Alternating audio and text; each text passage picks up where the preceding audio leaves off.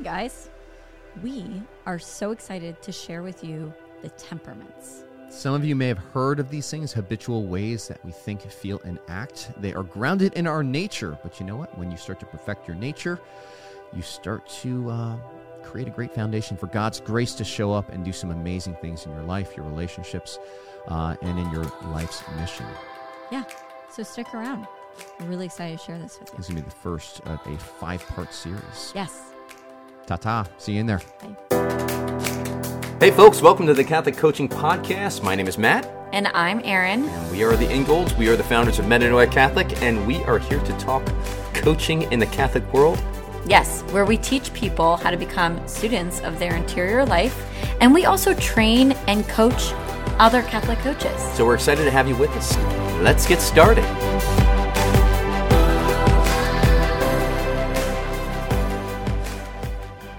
Hey, welcome back to the Catholic Coaching Podcast.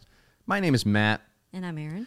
Hopefully, you've been listening long enough so you kind of know who we are, but we're the founders of Metanoia Catholic, and we're excited to talk temperaments today. Yeah.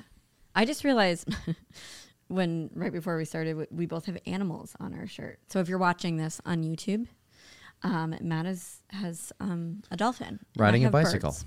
Riding a bicycle. Yes, yes. Okay, so back to temperaments. That has that has a lot to do with actually Erin's sanguine temperament. Yes. Um, she Very likes to make like things squirrel. very fun. Squirrel, yes, Yeah. Mm-hmm. all over the place. Uh, but these temperaments, I, I, I, you may have heard of them. Uh, they're one of the oldest, I think, the oldest personality test that's out there, and uh, I really like it because it's grounded in nature. Right. Mm-hmm. Certainly, nurture comes into play with what we're going to be sharing here today but I love getting those natural dispositions because it ties into our understanding of who we are as as Catholics, Yeah. right? Uh, we're not just spirits; we are also in, we are also bodies. So we're these incarnate spirits. So the natural inclinations that are in our flesh, in our bodies, which these temperaments extend from, when we start to become students of them, we can really learn a lot about ourselves and see how uh, the body actually plays into a big part of who we Yeah. are. Yeah, there's a tradition that goes back years, many years, probably hundreds, um, hundreds of years, maybe thousands, I don't know, uh, of the temperaments within the Catholic tradition. And so you'll you'll find um, teachings on the temperaments in books like Spiritual Theology by Jordan Aumann, Um, but also in Father Chad Ripperger's book. I, I believe St. Thomas Aquinas talked about these.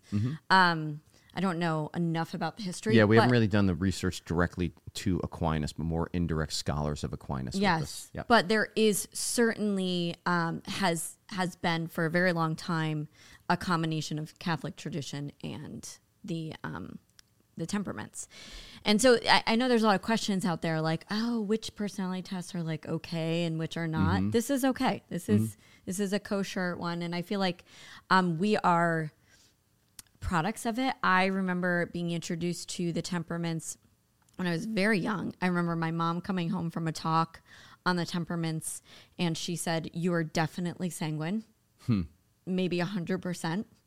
Um, and so I was like, "What does that mean?" And so it was kind of explained to me, and so that was actually my first introduction to the temperaments.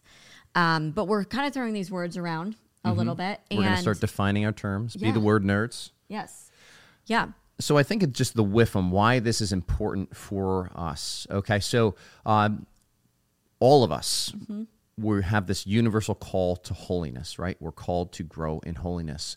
What does growth in holiness entail? Well, one of the big things that's growing in the life of virtue, and uh, in order to really grow to a virtuous place, it's very helpful to know where we are right Where now. Where you begin. Where you Yes. begin, right? And what these temperaments uh, have associated with them are habitual ways of thinking, feeling, and acting. So, habitual ways that you show up that are just quite natural, they're comfortable to you. They're dispositions both grounded in our nature, our flesh, but also uh, just grounded in the way that we think, right? Yes. Uh, first and foremost. And the beautiful thing about the life of virtue and what grace does is it has a way of actually transforming our flesh. So these things are not permanent. Um, scholars will tell you that you will never completely eradicate Yeah. your uh, original temperaments. Uh, that's really the full redemption of our bodies, and that makes sense theologically. It's not going to be achieved on this side of heaven. Um, but we can certainly grow in that imperfect beatitude that perhaps you've heard us talk about, uh, which can really be accomplished by applying virtue, growing in virtue, and that has a trickle down effect of grace changing our act- actually changing our nature to be, you know, inclined to different ways of thinking, feeling, Yeah. and acting, Yeah, um, towards good. Jordan Aumann says uh, um, the mate- it's the material disposition of the body which affects everything from what the way that we think, the way that we feel, the way that we react, the quickness of our reaction, how long we react to something, our inclination to behavior. So similar to what you said, um, and as we know, grace can actually change those things. Changes our nature. Yes. And how much we actually cooperate with grace can actually change that. So so mm-hmm. the temperaments can be altered depending on where you're at, your environment, but also y- your free will. Mm-hmm. Like how you open up to God's grace. Yeah, grace has a way of healing our nature. Yes. Right? Remember, we believe as Catholics that we don't have a nature that's been transformed by sin. That's more of a Protestant mm-hmm. viewpoint of what sin has done, but rather it's been wounded by sin. And so how do we how does our nature now, how do we heal it, restore it back to kind of the natural uh, definition of healing, right? Even before grace, that comes through the virtues. But then grace has this beautiful effect of actually elevating our natural nature, divinizing our nature, bringing it to a supernatural capacity, and uh, that's really where we even will uh, uh, eventually we're going to start Yeah. exploring how the Yeah. charisms, right, the spiritual gifts that really only come through a supernatural.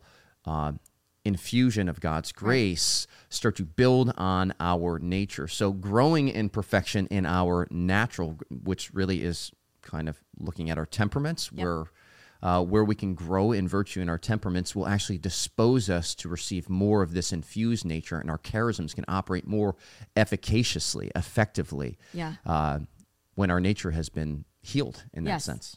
I have this image of, of being like, okay, so our destination is holiness, Mm-hmm. right? So if you're in a car and you're like looking for um, a direction, to, a map, the way to go Mm-hmm. to get to that destination of holiness, you have to know where you are starting. Mm-hmm. You have to know your capacity. You have to know how much gas you have. You have to know what kind of car you have. Can it make that? You have to know what roads are detoured. Where are you located? Yes. Like, what's your starting point? Where are you located? And this is wh- what the dispositions or the temperaments are. What I love about temperaments is you can tell kids' temperaments very quickly because they haven't developed virtue. They haven't really actively fought off the vices. They say that Jesus didn't have one temperament; he had the perfection of all of them. So each make sense. temperament, each temperament brings um, strengths and weaknesses. And we're going to be talking about this in kind of this series, this podcast series on the four temperaments and their strengths and weaknesses and what you can do and how you can lean into your strengths, but also how you can kind of combat your weaknesses. Um, so that you can dispose yourself to that grace, so you can dispose yourself to those charisms, so you can even actually just experience that healing of your temperament. Yeah, I think the word particular comes to mind with this. And so, uh, what you're going to discover as you g- come to know what your temperaments are and where you at in some of the uh, habitual vices or habitual virtues that show up. Some virtues are easier based on your temperament, some vices, you have a greater inclination towards those things. It's going to help you focus a little bit more your journey towards holiness. I remember even in my spiritual direction course, one of the things that they uh, uh, want to help you identify is that dominant vice, right? Perhaps you've heard of this, and it's like, okay, you've got the three vices of sensuality. You're you're kind of uh, uh, you have these excessive appetites towards material goods, or pride, or to vanity, right? And when you come to know those things, it's like, okay, if I focus on my greatest deficit, my greatest vice here, that's where I'm going to have the greatest impact uh, and greatest uh, growth moments in my growth in holiness. In the same way, when we start to focus on our temperaments and know some of the uh, the vices that we are disposed to greater than perhaps other temperaments, we can start to build um, support systems in our lives to overcome those Yeah. things. Uh, we can start to big, build habits in our lives. We can start to focus a little bit, even if you're using our journal, how we might journal um, in a way to combat those things because that is where we're going to have our greatest gains. So I love the focus that temperaments uh, have so helped very choleric of you. Yes. We'll get into that. Yeah, Yes. yeah, yeah. So, um, What do you love about knowing your temperaments, Erin? I think it's relationship based. It's kind of like I love knowing my temperaments and how even my defects may be affecting um like other relationships and, Mm-hmm. and frustrating other people and that motivates me Mm-hmm. um to kind of move into um to growth. And I think that's it. But also like knowing other people, like anything that's a self-awareness tool I think is incredibly helpful just in growth period. But also um in relationship based uh, like knowing your temperament and knowing mine and knowing kind of how to motivate you but also influence you but also not um really rock the boat too Yeah. much and kind of like w- what you're inclined to do so that's helpful for me as well but also like helpful to how you can really love me and affirm me in ways Mm-hmm. that I am inclined to receive it very well. It's funny. I was talking to uh, Lisa Canning and and uh, and her we're, her husband Josh. They've got some different temperaments, some like the way that Erin and I have different tem- temperaments. I've got a secondary temperament of melancholic. We'll get into more of what that means, but Josh also likes that. And Josh and I really like to just kind of sit with our wives and really not doing it like just like sit and be in the presence of the other person but our wives are both very sanguine and I think sanguine choleric. So there's Sanguine- a predominant, and then there's a secondary. So like we're both. I I believe Lisa. Lisa's probably like right in the middle. Yeah. Of both, but I'm way more sanguine, and then a little bit of Claire. yeah we're for me for erin like sitting and just kind of like having you know just time where, where there's not really we're just sitting there um not something that she likes Yeah. it's just like not and so it's like being aware of that if i'm not aware of her sang of her sanguine temperament and kind of the inclination that she has i can re- my mind can start really making that mean something more than it actually does and it's like okay she doesn't really love me she doesn't understand me she Yeah. doesn't want me and then that can cause those thoughts can kind of spiral and cause some more conflict very in a relationship melancholic of him. it is very melancholic of me and so like the knowledge of that melancholic disposition in me helps me to kind of regulate that a little bit more where Yes. i can kind of spiral into kind of these sorrowful thoughts Yeah. and uh and just be like eh, no that's and just challenge them a little bit And also, here's another thing I want to say. This is a really important point because I've seen a lot of people do this. We've taught our coaches um, about their own temperaments, but also how to work with people in specific temperaments, how helpful it is to know a client's temperaments and temperament. And remind me, I do have a story about that.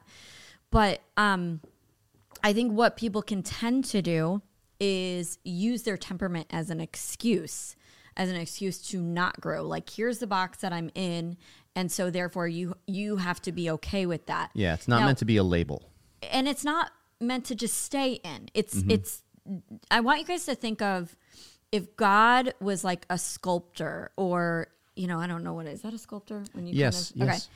It's the material that he's using to create this beautiful masterpiece. That's what the temperament is. It's that material disposition. Mm-hmm. And so it kind of depends on how hard it is, how much manipulation you need, how much how much strength and uh, creativity you need and Mm-hmm. how malleable something is. That those are our temperaments, but we're not meant to just stay stagnant. We are meant to actually move to what Jesus was like, where he just had all of the perfect sides, the light side of the temperament, mm-hmm. the good side of the temperament, and none of the negative side of the mm-hmm. temperament.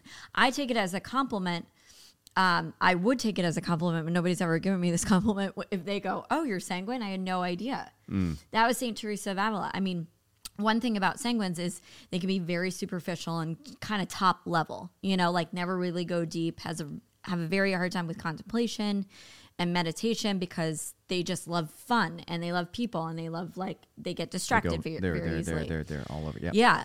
and Saint Teresa of Avila was sanguine, and you would not know this because she's she's a doctor of the church. She uh, contemplated. She got. I mean, there was. She was very far into contemplation. So, um, so that is the goal here. It's not to to lie stagnant. It's not to be like, well, you just have to be okay with my sanguine temperament. Um, and and I think there is kind of a tendency towards believing that that's kind of where we're just sitting. Yeah, it's very helpful to kind of put language to where you are.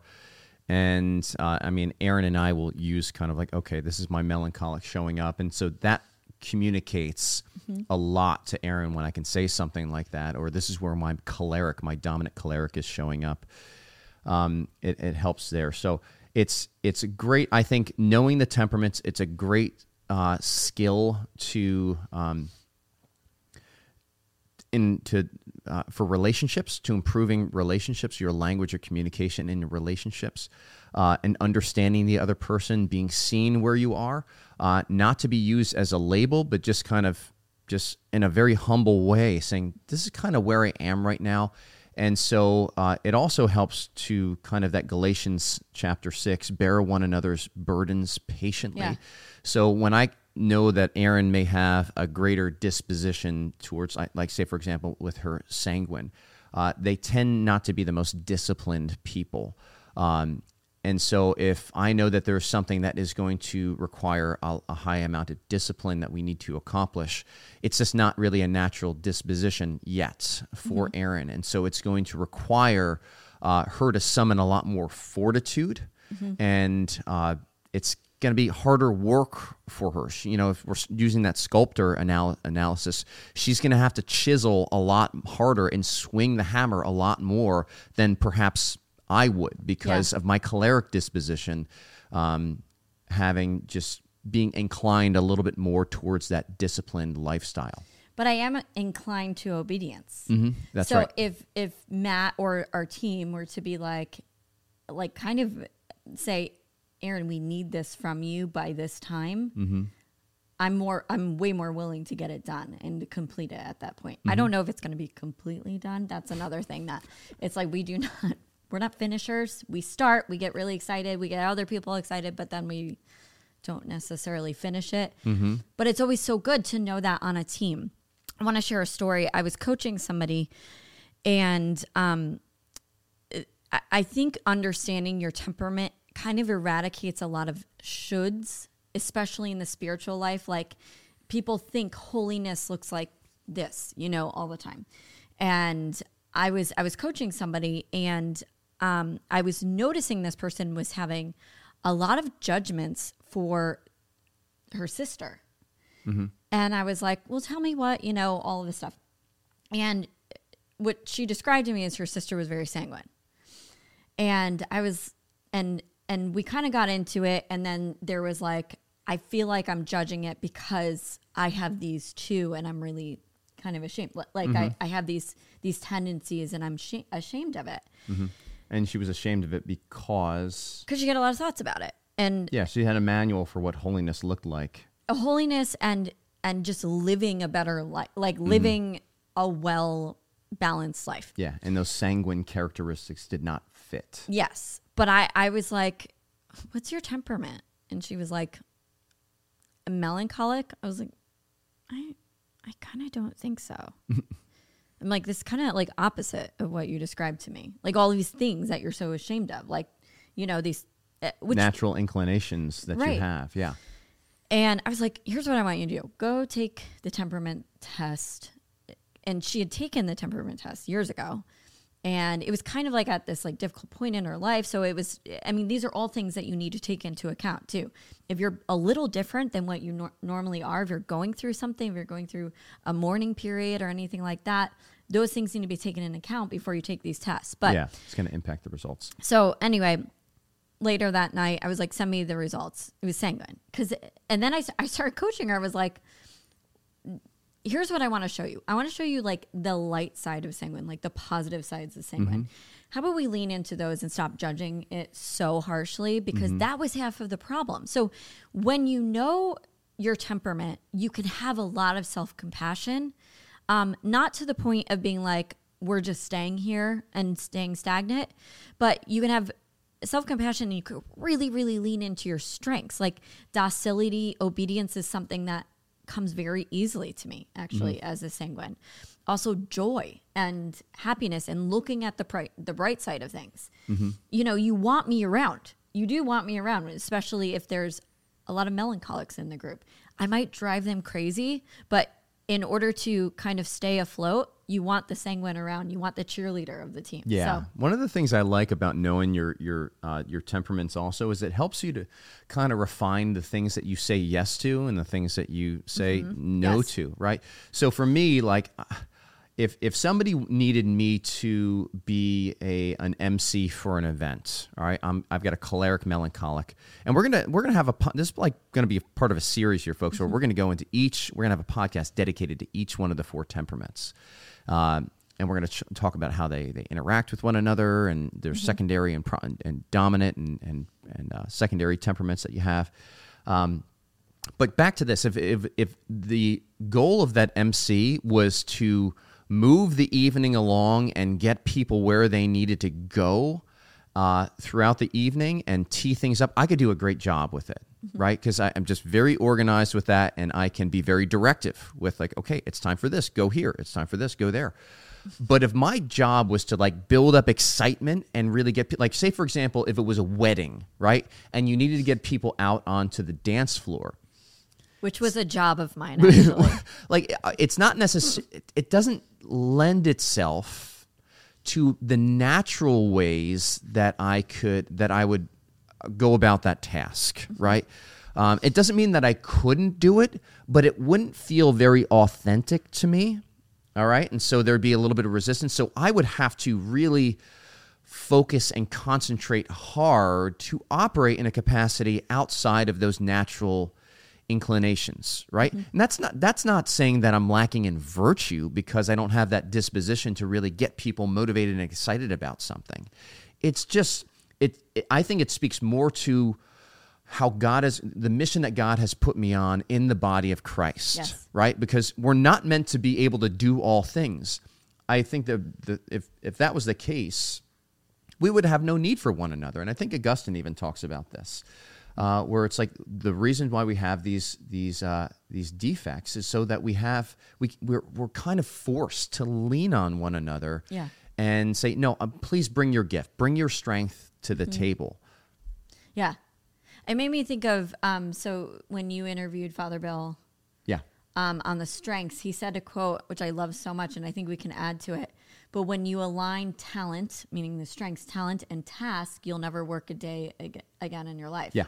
And the same thing when you align t- temperament, talent, and a task. hmm Yeah, you never work a day in your life. Yeah. yeah. I and and Erin's starting to bring in a little bit of those Clifton strengths. I'm, I'm in the process of getting my final certification with them, and those are uh, also uh, from social science data, natural ways, habitual ways that we think, feel, and act uh, that can be productively applied. And so, We've seen that there's like there because there's 34 of them, and then there's four temperaments, and we've seen like I bet you every sanguine people who have a predominant sanguine temperament have positivity in their top have 10. positivity per the Strengths Yeah. Finder report, Yes. or you know, people that have melancholic are inclined towards an intellection or heavy on the thinking Mm-hmm. themes, or people that are choleric are very strong on the belief side of things. or And so execution. Yeah. hmm that's all anecdotal, right? Yes. It's kind of something that we we're we're going to undertake and explore a little bit as we start to get more data in on these things. But Yeah. back to the temperaments, because I think these, uh, I mean, these have really woven their way into psychology. Mm-hmm. Uh,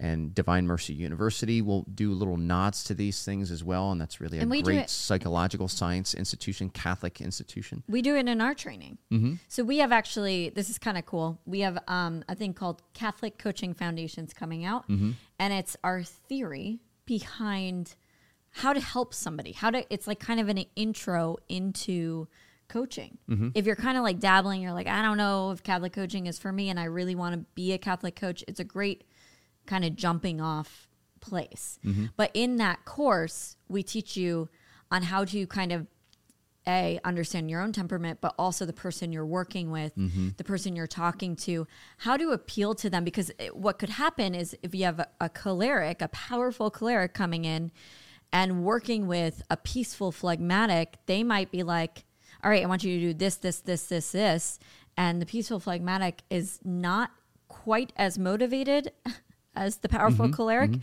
however they're a people pleaser sometimes because they want harmony, they want peace. Mm-hmm. And so they'll be like, yes, yes, and then they won't do it. So, Yep.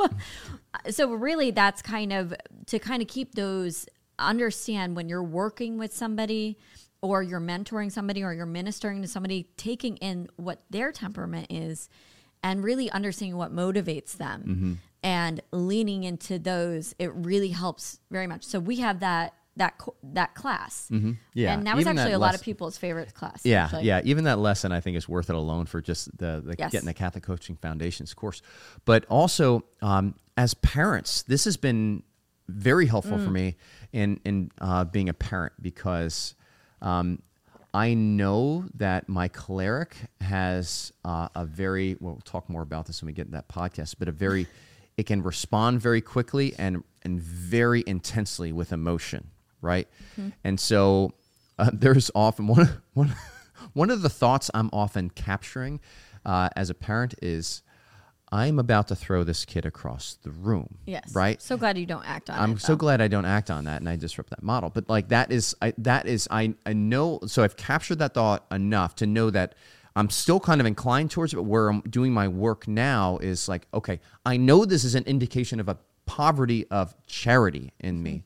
And so now, rather than that being an inclination towards sin, it's starting to move into an inclination. her out the window. Mm, yeah, or or losing my kid, or having you know, child Mm-hmm. protective services calling me, like that. Now it is an opportunity to pray, to recognize that poverty, to repent, renounce, kind of Yes. engage in that spiritual battle, and then and pray for the grace. And Mm-hmm. again, grace comes and it changes our nature. So pray for the infusion of grace, the infusion of charity that is going to come in through my soul and make its way into my body and start to actually change and temper that disposition to react quite violently in those situations.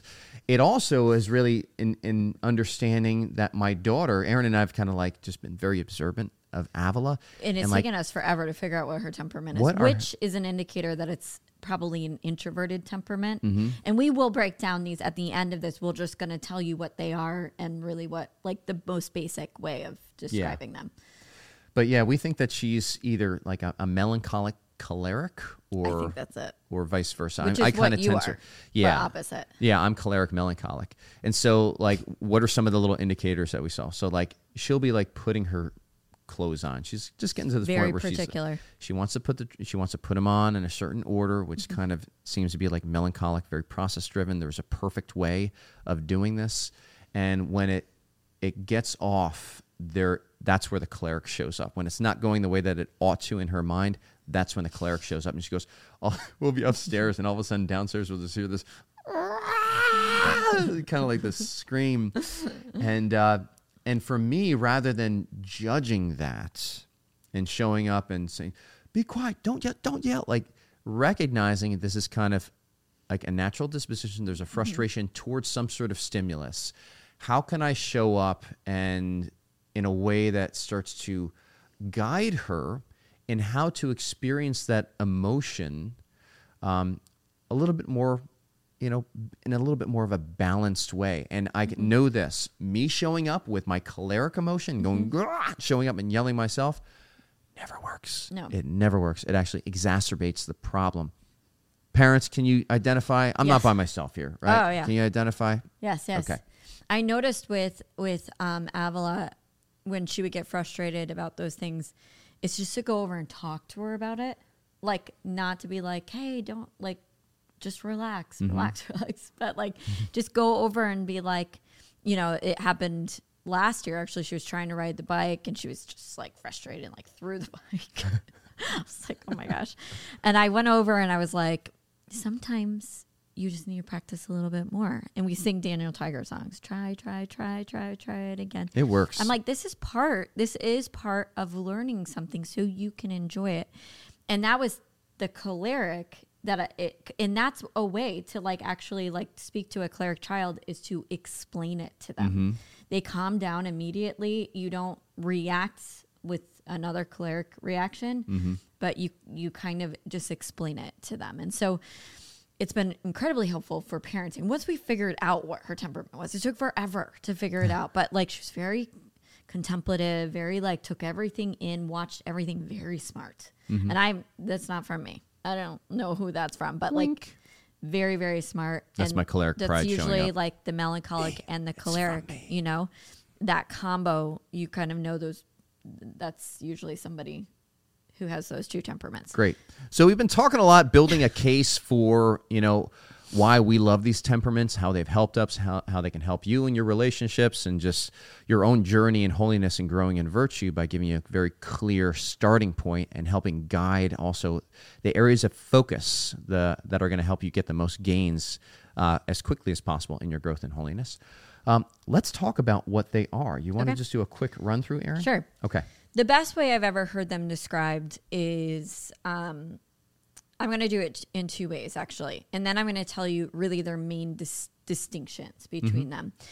Um, they're a pattern of response, a pattern of inclination towards a response. So there's a stimuli that happens, and a melancholic will respond very differently from. Uh, from a sanguine, and so I'm going to talk about each one of those two. So And when we talk about responses too, I like refining response, even using the language that we use, responding a, a habitual way that they think, that they feel, and a way that they act. Mm-hmm. Yes.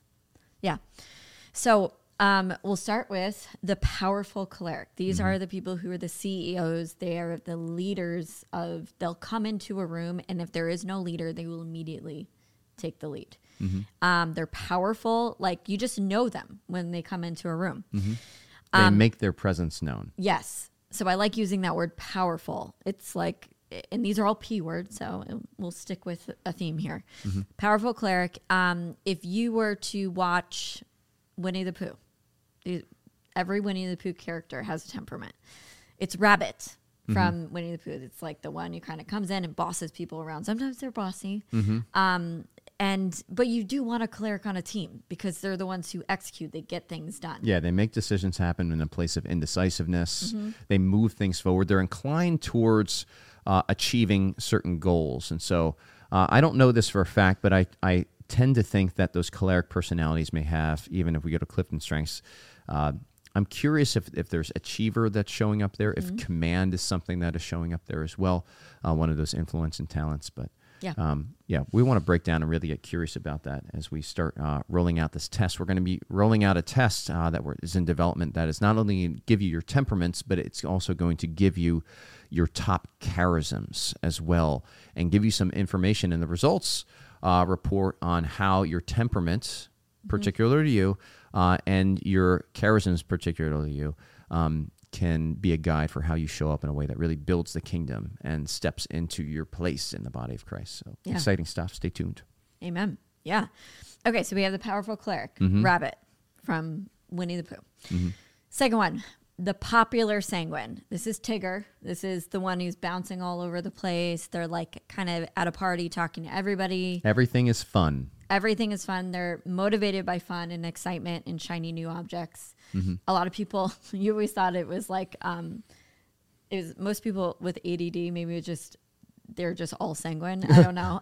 but that that's probably it. You know, they're kind of like distracted by a lot of things. You just like to be around them. Mm-hmm. They tend to be people that, that you enjoy being around. I, I think of like, you can get on the phone with these sanguines and just spend time with them. I think of John Edwards on my team, definitely Yeah. a sanguine guy.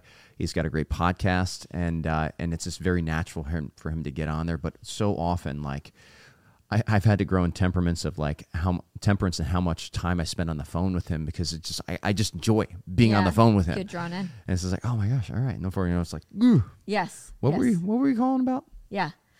So that's um, the sanguine. Actually, Mm-hmm. I didn't do the the reactions. We'll come back to that. Um, so the sanguine, this is somebody who knows everyone, probably not their name, but remember stories that they told them. Like this, every hairdresser I know is a sanguine. um, usually, they are creative um, and they can struggle with vanity and like how they look because there is that superficiality. Mm-hmm. But of course, all these things can be kind of mitigated and worked against. Mhm. We're going to get into more of the vices, ten, vices and virtues that are uh, that these temperaments are naturally inclined towards. Um, And really, what when we get into the uh, yeah. specific episodes on each temperament. Um, number three of the the perfect melancholic. This Mm-hmm. is um, Eeyore. Um, a little bit more motivated, not motivated, but like drawn towards sadness. You Mm-hmm. know, melancholy. You know that word, um, which is why we put him in Eeyore. But also are um, particular, um, very easily go into the contemplation, meditation, Mm-hmm. in the spiritual life. Um, I don't know what it was. Reverend some what is this guy? There was some book on it, but he was saying that the choleric and the melancholic actually are most disposed to becoming saints. Yeah. So Matt is both of those. I was like, you gotta check that pride though. so is you ain't a saint yet. uh, so on that the way, work in progress. yeah, so that is so the melancholic um, and choleric they can really enter into contemplation. They're both um, more willing, like have that real willingness to enter into that. They're usually very artistic as well. The melancholics, um, they are composers like Michelangelo. Like they just Introverted. introverted, yes. So first two, extroverted, choleric, sanguine, extroverted. The second two, melancholic, phlegmatic, are introverted. So phlegmatic, the peaceful phlegmatic. That's Winnie the Pooh. That's Pooh. Mm-hmm. They can be, they're very diplomatic. You like being around phlegmatics. They're mm-hmm. stoic. They don't really show a lot of emotion. Doesn't mean Inclined towards harmony. Yeah, it doesn't mean they mm-hmm. don't have emotion, but they are just a little more stoic. Like you can't really see them. I have a lot of phlegmatics in my family. Um, and it showed up, you know, it always shows up, especially when we're mourning somebody. You know, there's that element. But you know what? You want them on a team because they are constant, they are consistent, and they um they're just peaceful. Yeah, they don't necessarily get fe- feathers feathers yes. ruffled by circumstances. They're very slow to respond, uh, Mm-hmm. but oftentimes they can be uh, somewhat apathetic and uh, lack motivation. And so Yeah. this is where Father Chad Ripperger actually said it was fascinating listening to a podcast he had on the temperaments. Um, he, he says that these are the ones that are have the toughest time becoming saints, phlegmatics, and it has to do with the um, kind of that emotion of apathy or the lack of emotion. Because think of this: emotion is fuel for action, right? Fuel for transformation. And so when we just kind of have a meh, you know, approach to things, uh, or we lack the drama, right? That often a, a choleric uh, or even a melancholic feel inclined towards. Like cholerics can get very dramatic, melancholics can get very dramatic in different ways. So can. But that yeah, Yeah. but that dr- that lack of drama, that drama al- also often uh, creates tension, right? I think of even StoryBrand and uh, Don Miller and the way that he talks about uh, when you're selling something. If there's no drama in the story, people aren't going to feel inclined to move. Well, that's kind of where the sang or excuse me, the phlegmatic uh, can live. Is you know they want to uh, keep the peace, avoid conflict. Um, but often it can go to excess where there is just no movement. And we know that stagnation is never something like nobody is born a saint, right? Yeah. Except for the Blessed Mother. But I mean, like, conceived. yeah. Mm-hmm. conceived a saint. Uh, but the, uh, but yeah, that's that's where the phlegmatic kind of Mm-hmm. missed the mark. You want to talk about just the ways of responding, how Yes. the reaction speeds and things Yes. like that. This is interesting because um, we're just talking about emotion, right? Mm-hmm. And emotion inclines us to act. And uh, this starts to give a little bit of an insight as to how uh, each one of these temperaments reacts to circumstances. Yeah. So there's a stimulus. Let's just say it's an upsetting stimulus. And the powerful choleric would react quickly and strongly mm-hmm. and actually hold on to that reaction for a long amount of time. Mm-hmm.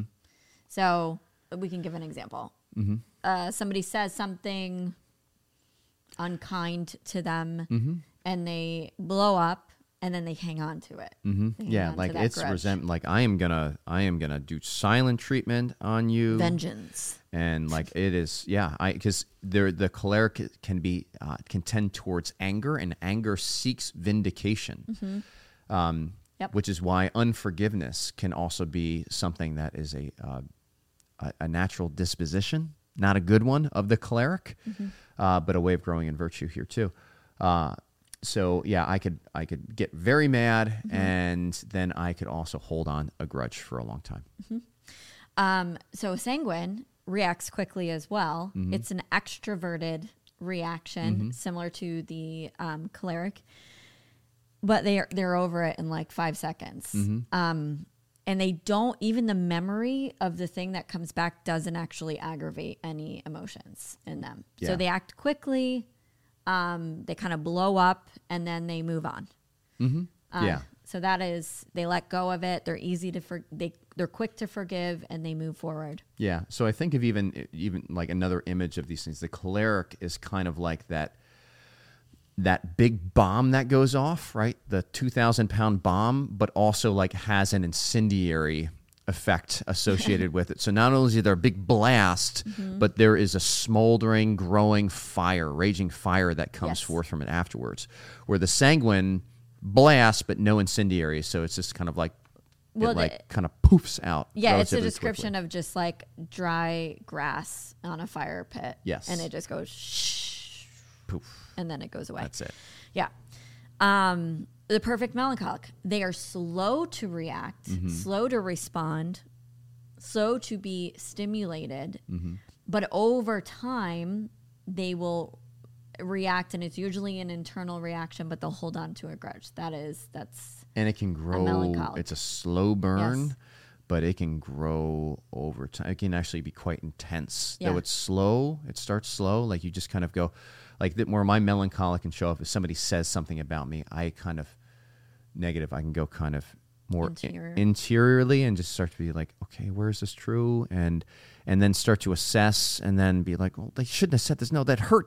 And it can kind of go to this place where all of a sudden now I am really interiorly building this resentment towards this person that is quite intense and you can hold on to it. It feels very heavy. Um, And there's a, there's an attachment to it. And then the final one, the peaceful phlegmatic, they are slow to respond if they respond at all. Yeah, it's a wet fire. yeah, they they might like they might not have any. Like they they'll just let go of it. They're quick to forgive if they if they pick up on any offense, which they rarely do. Um, they'll be quick to forgive because peace is like the most important thing to Yeah. them. So That's good. Yeah. So we got wet fires with the phleg- phlegmatics. We have the slow burn to kind of, uh, but quite destructive with the melancholics. We have the uh, quick blast or the dry grass with the sanguines and how they respond. And then we have the 2,000 pound bomb with the incendiary after effects of the choleric, right? Now, these all sound very destructive, right? But also, fire is something that can be very useful, right? It can kind of, it, when it's when it's tempered, it can be something that um, that can be directed towards the good. So, in the same way, like as we grow in virtue of each one of these natural inclinations, as we perfect these things, right? The passion of the choleric, like I think of uh, Saint Louis de Montfort, right? Very passionate guy, um, but also could be routed towards the good, Right. Saint right? Paul. Saint Paul, also Peter. quite passionate. Saint Peter, quite passionate. Uh, these things can be routed in, in ways that are, are quite saintly, right? Yeah. And beautiful. yeah. So I think that's what we got for today. That's it. And then, uh, yeah, we're gonna have some following podcasts talking about each one of them, their their dispositions, their kind of natural dispositions, their natural vi- vices, natural virtues, and even how to. Um, we're gonna give you guys some journal exercises if you are this temperament, and what might be helpful in our journal for Right. those. Right. We're going to be exploring this in the academy also in the month of July of 2022. And so we're going to have a permanent workshop in there. And uh, we're going to have this test. Stay tuned for this test uh, that's going to be coming out. So, The cool thing that's a little different too is that we are going to be coaching you on your temperament. Mm-hmm. So, like, you guys can go and take a temperaments quiz anywhere. Most of them are free online, What do I do with this? but you don't really know. And so, there's that element of staying stagnant Mm-hmm. in that temperament and not really growing. And so, we're really going to be focusing on help you, helping you grow, leaning into your strengths and eradicating your weaknesses. Mm-hmm. So stick around. Uh, if you're watching on YouTube, like, subscribe so you get notifications of these things, uh, and uh, subscribe to the podcast. Please write a review also for the podcast. Uh, that really helps. All these little things that we're sharing here. If you like this message, it really helps us to reach more people with this, and we uh, we really want that. I Yeah. think this is stuff that's uh, it's gonna be very helpful for people to know, and we want to make it easily accessible. So please write us a review, and we'll give you a shout out on our podcast. That's All all. right. God bless. Hey, folks, we hope you enjoy listening to the Catholic Coaching Podcast. We want to invite you to take up our journal, the Metanoia Daily 7 7 Exercises to Renewing Your Mind. If you want to experience daily transformation, go to metanoiacatholic.com and get the journal. Treat yourself.